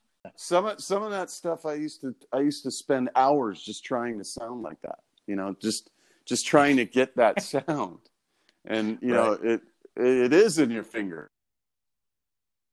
I I couldn't get a lot of them. I couldn't a lot of them I I would accomplish. I'd be so stoked when I when I'd finally learn it, but you know, that was when I was a kid and I had time. Yeah, As an adult, it's like forget it. But you know. totally, man. A- any anyway. Well, dude, man, there man, you thanks, go. Ch- Hey man. thanks a lot for uh, rapping with me. I, I'll, I'll uh, it's gonna be it's great to have you reminisce a little bit about Van Halen. And again, I always always loved our, our moments where we'd have a moment uh, before we played a bunch of disco shit where you rip out a little Van Halen. It Right. made my day every time. Yeah, absolutely, dude. I love I love the fact that we we share that too. Hey, edit all the dumb shit I said today. Okay. For sure. all right, cool, man. Hey, it's great talking to you, and uh, keep on uh, keep on keeping on, my brother. Right on. Later, babes. All right, all right, late. All right. I hope you enjoyed that segment with Greg Smith. He's a good friend of mine. We go way back. And now it's time for our featured artist today, who's also going to tell his really cool Eddie Van Halen story. Mr. Barry Richmond, Atlanta guitar legend, played with Gregg Allman, played with Buddy Miles, and many, many more. And let's check this cat's music out. You can also check this out at barryrichmond.com, but this is Floodwaters by the Barry Richmond Band. Check this out.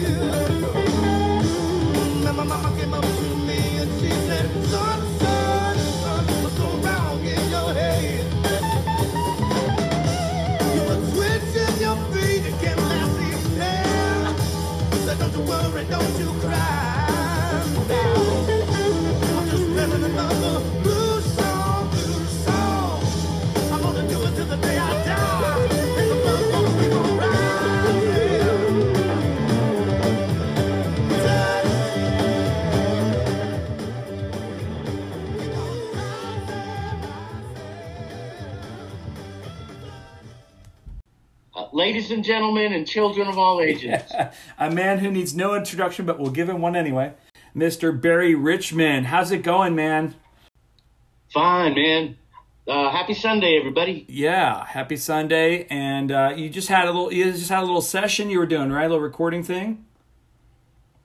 Yes, uh, and doing it online uh, with, with a band of several dudes up in Asheville, North Carolina.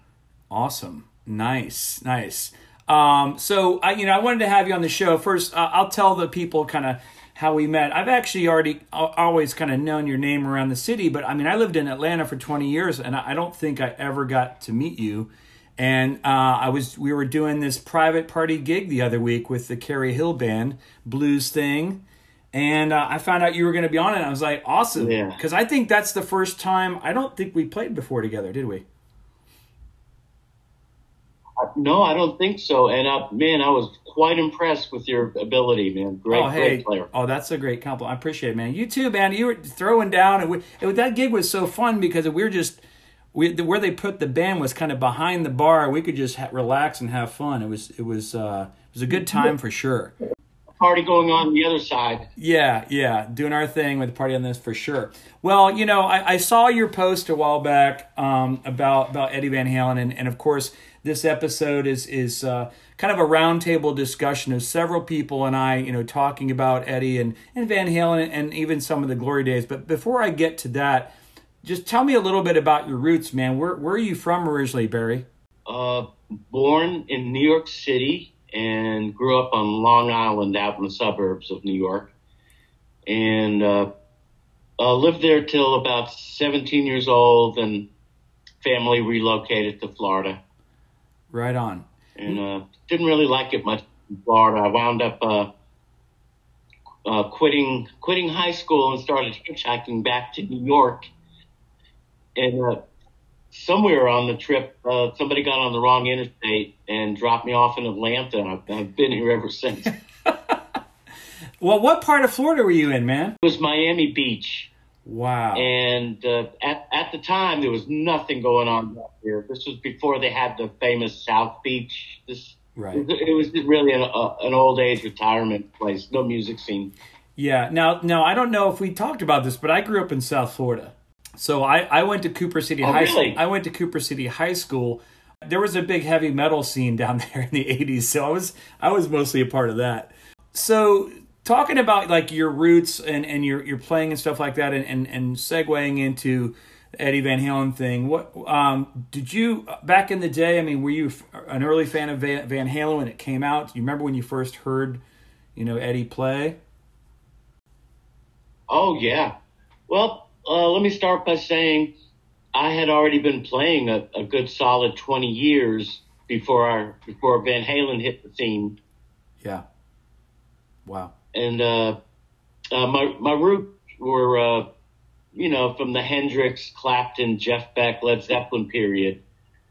Uh, but when I first heard Eddie, I was like blown away. It was something really refreshing and, and a whole new spin on rock guitar. Going back to when you got dropped off in Atlanta, how did where did things go from there as far as your playing career?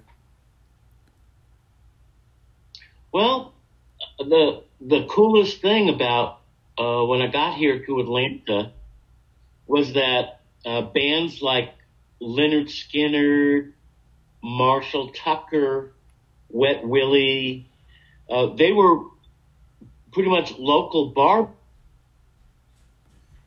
bands. They hadn't even put out any records yet. They were just playing around town, and it, it was a really cool scene.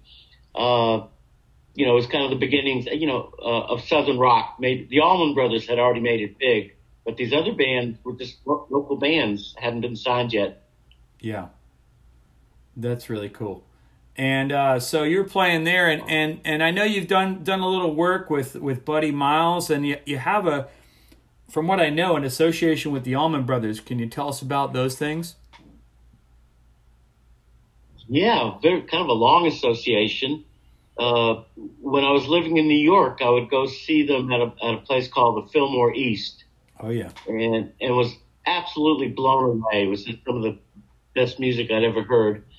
And uh, uh, once I moved to uh, Georgia, uh, about six months, I get a phone call from Gregg Allman. I think he needed a guitar player for his tour that he he was doing something aside from the Allman Brothers, his own solo tour for uh, the album called Laid Back. And uh, so I wound up moving down to Macon, Georgia, and just hanging out with the guys, rehearsing and stuff. Uh, unfortunately, I didn't even get to do that tour because uh, the record company said I didn't play on the album, and they were just going to use the guys that played on the album. So there's a little bit of a disappointment. That's the biz, man. But uh, but the cool thing was while I was in Macon, uh, yes, but uh, they they let me actually. Uh, I, I had Duane Allman's 1959 Les Paul guitar that they let me have for about six months, and that was that was a real treat. Awesome. Uh, let's see. Later on, uh, uh, when I started recording uh, my albums, their drummer Jaimoe uh, guested on one of my albums, and uh, and uh, occasionally I would sit in with them when they were in town. And uh, there was even one one night where they had a concert at uh, Lakewood Amphitheater, and there was a such a heavy thunderstorm that night that the concert got canceled. But they looked uh, they looked and found that my band was playing uh, in Buckhead that night. So the, the whole Allman Brothers came to my gig and sat in with us, and that, that was pretty cool. That when was that? That's awesome. That would be uh, probably early 2000s. Awesome. That's really cool, man. And and the Buddy Miles thing, I saw that really cool picture of you guys playing together. What's what? How did that happen? Uh, he he uh, came to town to play at a benefit concert put on by uh, Z93 radio station, and uh, so the the radio station called me to do the show, and uh, we were just sitting around backstage, just writing down all the Hendrix tunes that we knew, and uh, and it, it was a total blast. He's got so much soul in his playing Oh, and yeah. singing. It was, yeah, and, and for me, for me, it was, it was quite an honor because I grew up listening to the Hendrix Band the Gypsys album, and uh, it, was a real treat to play with him. Oh man, that's that's awesome, and rest in peace, of course, uh, to him. And I, have got a again goes back to this five degrees of separation. At my last, I taught in Atlanta. I was a music director at St. Pius X Catholic High School, and uh, I always like to have guest artists in and stuff like that to talk to the students about music. And I've had Steve Walsh in from Kansas. Um, I've had a couple other guest Yeah. guest stars, and you know he's in the Atlanta area. Um, but uh, I had Jimi's sister, Janie Hendrix, who's the CEO of Hendrix Enterprise, uh, um, Experience Hendrix LLC, that is. And she came in and she showed the. Now you might have been there, the Atlanta Pop Festival. Did you go to that? No, I was still in New York when that happened. Oh, okay. Um, I wasn't sure if you're in the area, but um, yeah, she came in and showed that film. The documentary came out a few years ago, and I had about seventy to eighty kids and parents there in the auditorium, and it was a really really cool visit.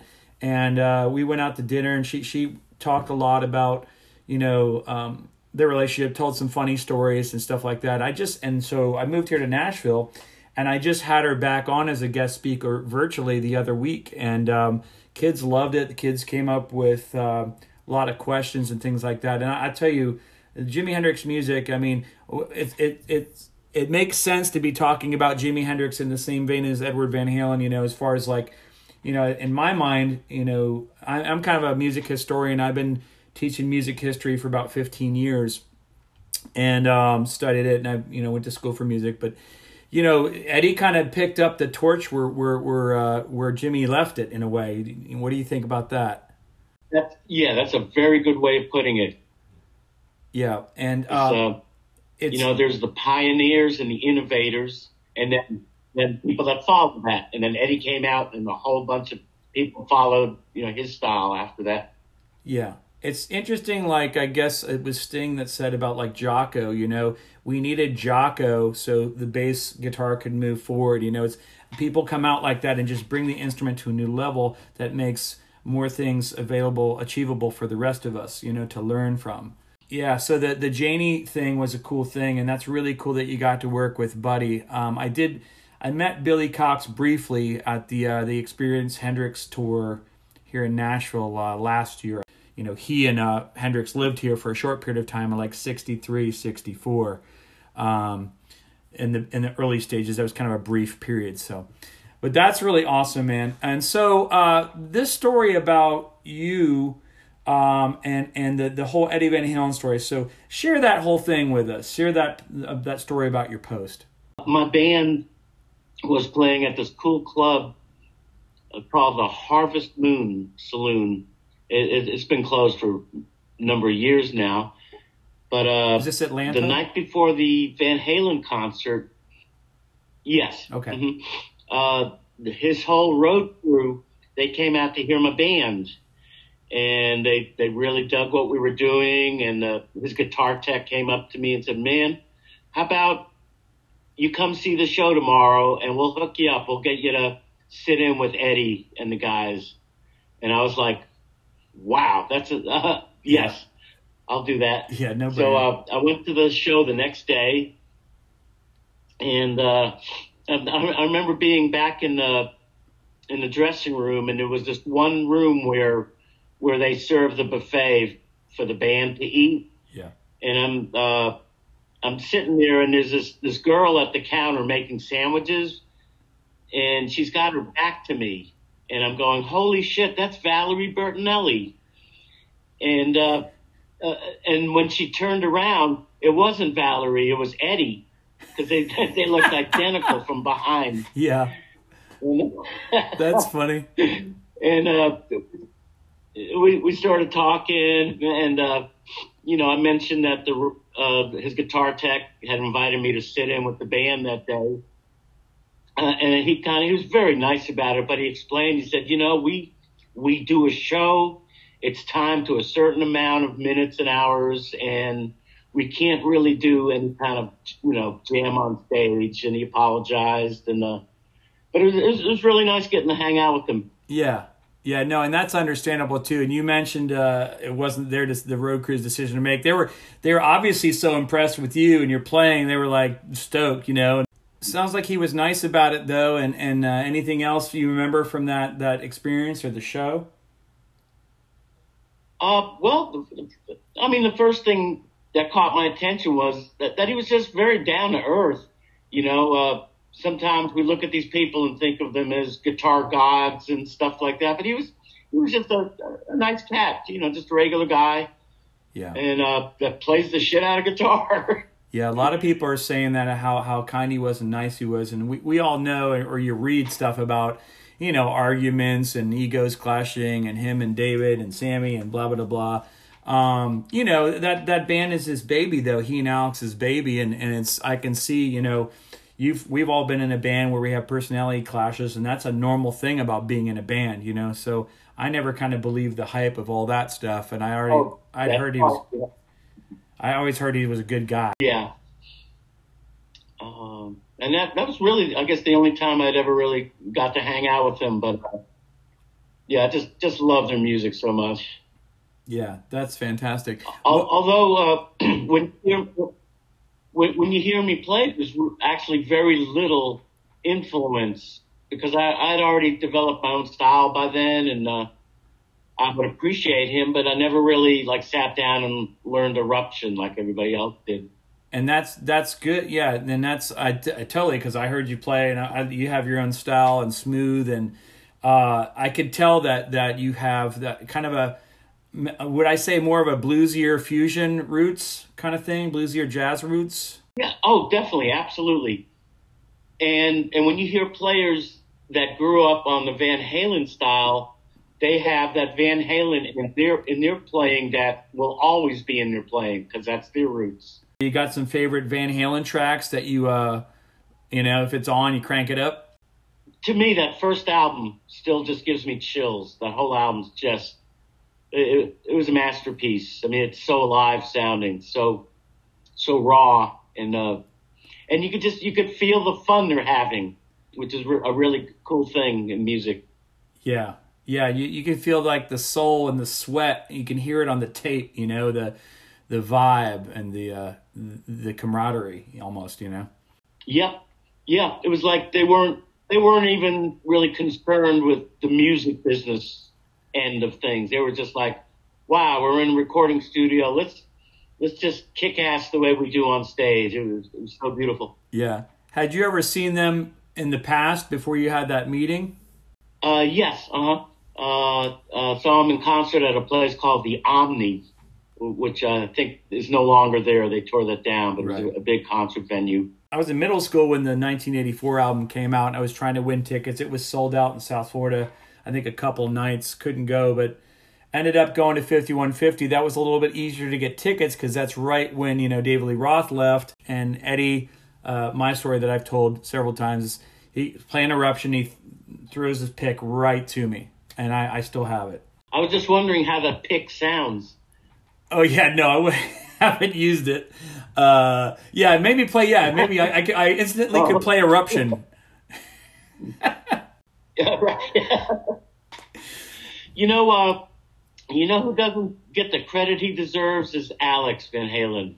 What a badass drummer he is. Oh man, he's like the he's like the hard rock Ringo Starr to me. Like he everything he plays on the albums just it works on every single song, and he's not just playing a beat. He, he's got those little cymbal catches that happen, and the sound of his drums are kind of bombastic, and they, he has a signature sound too. You know.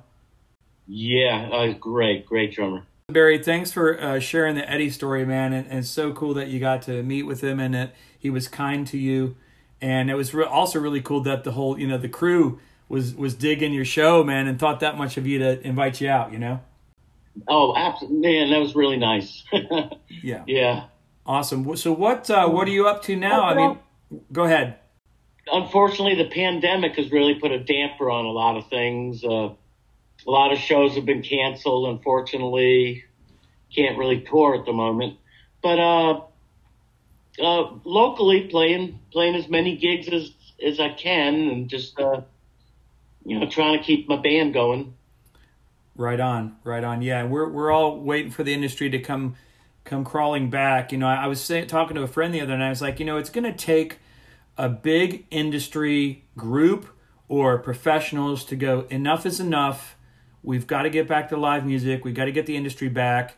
You know, okay, make everybody wear masks at the concert. Like, you get 300 people on an airplane and they sit next to each other for three hours. Why can't you have an hour and a half concert where people have masks on and, and are, you know, maybe it's, uh, you know, every other seat, right? Or something. You know, it's, we've got to get it back. And I think unwinding the fear is the hardest thing right now, you know? Yes, this is a strange time indeed, man. This, Yeah. oh, they got to get a handle on it for sure. Yeah. If there's anything good to come out of this, is that when we come back, you know, we're full force. I think there's going to be hopefully even a greater appreciation for music and also the appreciation that, you know, artists, you know, music isn't free, you know, and, and, and let's support the artists and musicians and road crews, you know, and take care of them. Uh, yeah, absolutely. I think people will appreciate us more. Yeah. So Barry, why don't you why don't you tell us um, how can we find out about what you're doing and, and check out your albums? Tell tell us where, where we can find all that stuff. Well, the uh, the the main page is uh, BarryRichmond.com, and uh, there's a store where you can uh, you know pick up some CDs if you like, and there's also Facebook page uh, Barry Richmond Band on Facebook, uh, Barry Richmond Band on Reverb Nation. Cool. Uh, you know, just put my name in Google, all kinds of shit pops up. Awesome, man. Awesome. Well, again, it was it was a blast getting to finally meet you and uh, and to hear you play uh, on on that blues gig, man. That was that was quite a ride. I'm I'm very glad I got to meet you and, and get to know you some, brother. Same here. Very happy about that, and uh, and I, I have a feeling we are going to play together again soon. That would be great. That would be great. All right. Well, thanks for joining us today, man. And you have a great rest of your day, brother. All right, thanks. Same to you. We hope you enjoyed that interview with guitarist Barry Richmond, and we also hope you enjoyed our tribute to the late, great Edward Van Halen today.